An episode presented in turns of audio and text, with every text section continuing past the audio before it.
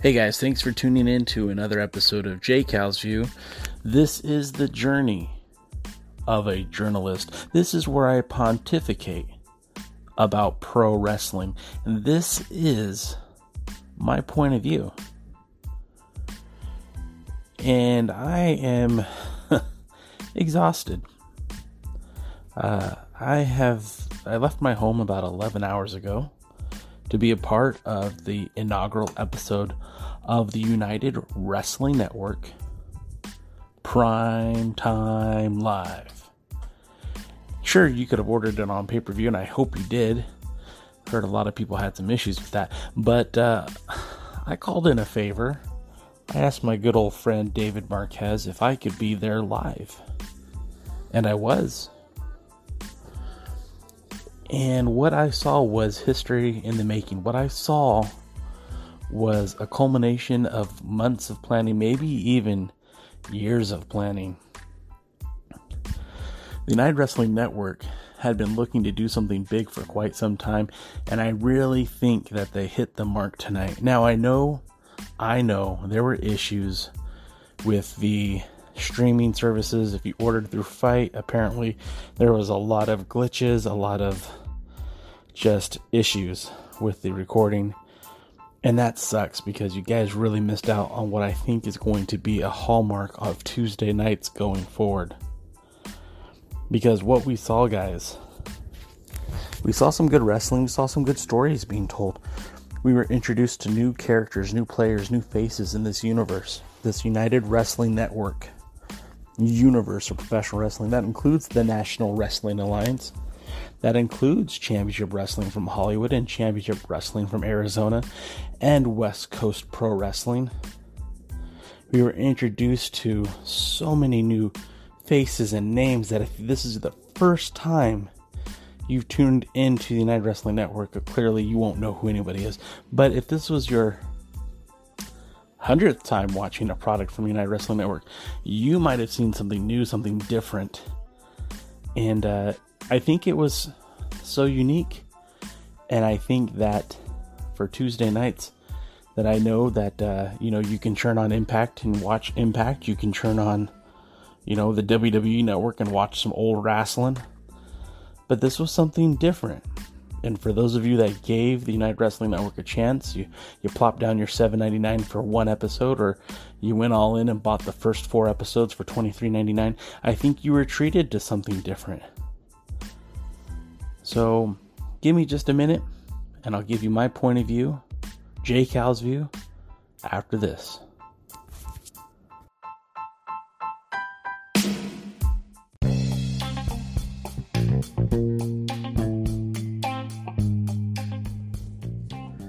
Now, for anyone that ordered the pay per view, the good news is that the United Wrestling Network is sending the master copy to FITE so that your replay will be as it was intended to be seen as it was recorded live.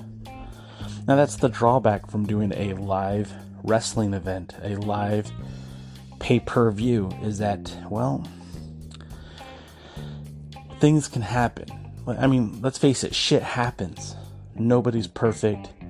And I don't know if it was from Thunder Studios, I don't know if it was the United Wrestling Network, and I don't know if it was FITE TV. I was there, guys. I was in Thunder Studios. I was the lone person not on the payroll. I mean, I don't think I was the only wrestling fan there because I think in some degree you have to be a fan of this crazy, crazy business to get there. And as uh, Dave uh, introduced me to a few people there, I was uh, identified as a reporter for the United Wrestling Network, and that was that was really gratifying. Um, sometimes it's easy to forget your value when you do a thankless job. And I'm not asking for anyone to feel sorry for me. In fact, quite the opposite. Dave Marquez's kindness over the years has afforded me the opportunity to travel the world, honestly. Um, I got to go to China because of David Marquez. Uh, I went, I've been a part of many Dave's uh, endeavors when it comes to professional wrestling. I've known Dave for 20 years. Um, and in that time, um, I was there for the debut of the uh, New Japan USA Tokon TV series that was filmed in Santa Monica. Um, I was there for, even before that, I was there for his uh, first round of doing television tapings in Glendale with Epic Pro Wrestling. Dave was producing and directing that event. I was there for that. Um, I was with Dave when the second time, not the first time, but the second time they went to the Orleans Arena in uh, Las Vegas, Nevada, as part of the Pro Wrestling Summit. The uh, it wasn't the Copa de Lucha, but it was Fiesta Lucha, and this was part of the Wrestling Summit series where uh, at the time, uh, NWA Pro Wrestling, along with uh, Wrestling Society X and elements of uh, Lucha Libre, were produced together to put on these shows that featured, you know, uh, Scrap Iron Adam Pearce defending the, the back then NWA Heritage title against Nelson Creed.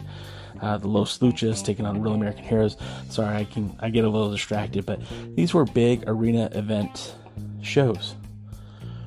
Um, I was with Dave Marquez when they filmed the initial pilot of Championship Wrestling from Hollywood at the Columbia Square Studios in uh, in well Los Angeles, California. I was there with Dave when they started filming the NWA uh, Pro Wrestling Showcase in those same Columbia Square Studios. I was with Dave when they shot the pilot for what would become the Championship Wrestling from Hollywood, the second pilot, if you will, uh, that they were uh, shopping to KDOC uh, on a three day tour between um, San Bernardino, Yuma, Arizona, and Oceanside. In fact, it was reverse order. But so I've been with Dave through a lot.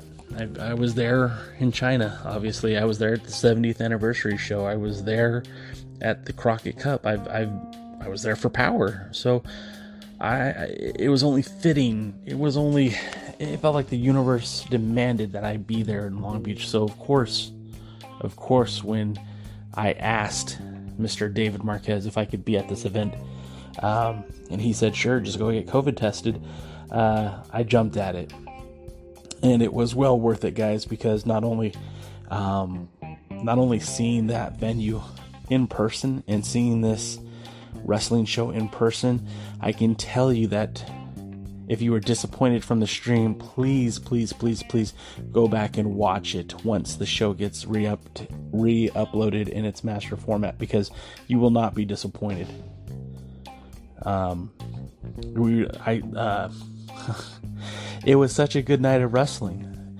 Um, I think that there were some elements that some some people would be disappointed in. I do feel like maybe they ran out of time there towards the end, and the World's Heavyweight Championship match didn't get the time that it, it probably should have.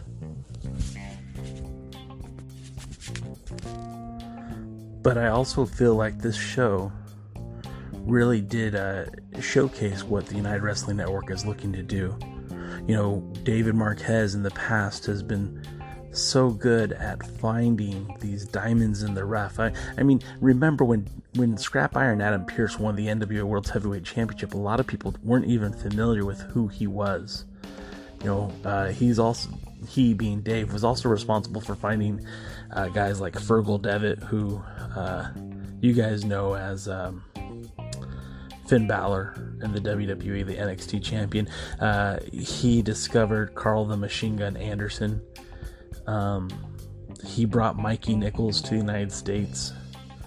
Uh, he he put a shine on Rocky Romero, and over the years, whether it be Scorpio Sky or Peter Avalon or or Eli Drake, David Marquez has been really good. And I don't I don't say that he made these stars because of course you have to put in the work, but certainly he should get some credit for polishing these guys and getting them ready for that next step. But I think today the next step might be the United Wrestling Network. Because, I mean, tonight we saw the West Coast Pro Wrestling Heavyweight Champion defend his title, the United Wrestling Network TV Champion defend his belt, and of course, the 10 pounds of gold made its returned to Long Beach, California. Well, I shouldn't say the 10 pounds of gold. The NWA World's Heavyweight Championship returned to Long Beach, California because the 10 pounds of gold wasn't even a thing the last time the NWA World's Championship was in Long Beach. In fact, you know, uh, the NWA formed in 1948. The last time the world's heavyweight champion was defended in Long Beach was in 1952. Lou has def- defeated Mr. Moto. And and the thing that you have to think about that is 68 years since that championship had been defended in Long Beach. And I'm not saying that the NWA didn't come to Southern California. I mean, Flair defended here, uh, Terry Funk defended here. Harley Race defended here in Southern California. Gene Kiniski, of course, Lou Thesz. All of these champions had defended here, but specific to Long Beach. Even when David Marquez uh, was producing his shows throughout uh, Southern California, not once did they bring the world's champion to Long Beach. When Vendetta Pro started promoting events in Long Beach, they didn't bring the NWA World's Champion in. So it, it's kind of funny and almost a little auspicious that the title hadn't been to Long Beach in 68 years, but of course, our World Heavyweight Champion was showcased in a match against Mike Bennett. And a lot of people think that that match didn't get enough time or that there was some sort of screwy finish, but being there live in person, I saw a lot of intensity. I saw a lot of passion in both men's eyes, and ultimately, I think this match lends itself it lends itself to a rematch. That I don't think this is just going to be a one and done. I think Michael Bennett proved that he deserves every opportunity that's presented in front of him. And his intensity in this match, his never say die attitude, his unwillingness to cheat. Michael Bennett made a name for himself tonight. Out of the shadows of the WWE, out of the shadows of his wife. Michael Bennett Michael Bennett manned up tonight, and that's for damn sure. You can still order the FITE TV pay per view.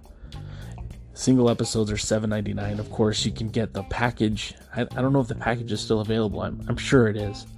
And you get that for $23.99 for the first four episodes of the United Wrestling Network's pay per view. Of course, they announced matches for next week's episode. Thunder Rosa will defend her women's championship against Priscilla Kelly. Eli Drake will have a matchup against Eric Watts. I love Watts. That's my guy. Uh, we'll see Ray Rosas defending the Hollywood Heritage Championship. Karl Fredericks from New Japan Pro Wrestling will be there. Uh, it really looks like this United Wrestling Network, uh, this pay per view series is is really on the right track. Hopefully, the broadcasting issues will be resolved. Hopefully, they'll have less glitches in the programming for next week. Hopefully, no glitches, right? But at the end of the day, I really think that people who order the pay per view and will get to see it without the glitches are really going to be appreciative of what they got. Five bucks for 90 minutes of pro wrestling. I think uh, everyone is a winner. And whether you like the pay per view or not, uh, it's still an opportunity for the NWA to grow, uh, for the United Wrestling Network to grow. And I mean, we'll see. We'll see what Chris, what becomes of Chris Dickinson after he savagely defeated Showtime Jordan Cruz. I mean, the guy was beaten with an inch of his life. But uh, he tweeted that he's not dead, so we all can celebrate that. Uh, we'll see what happens between Howdy Price's Levi Shapiro and Dan Joseph in that United Wrestling Network TV title. We'll see what happens.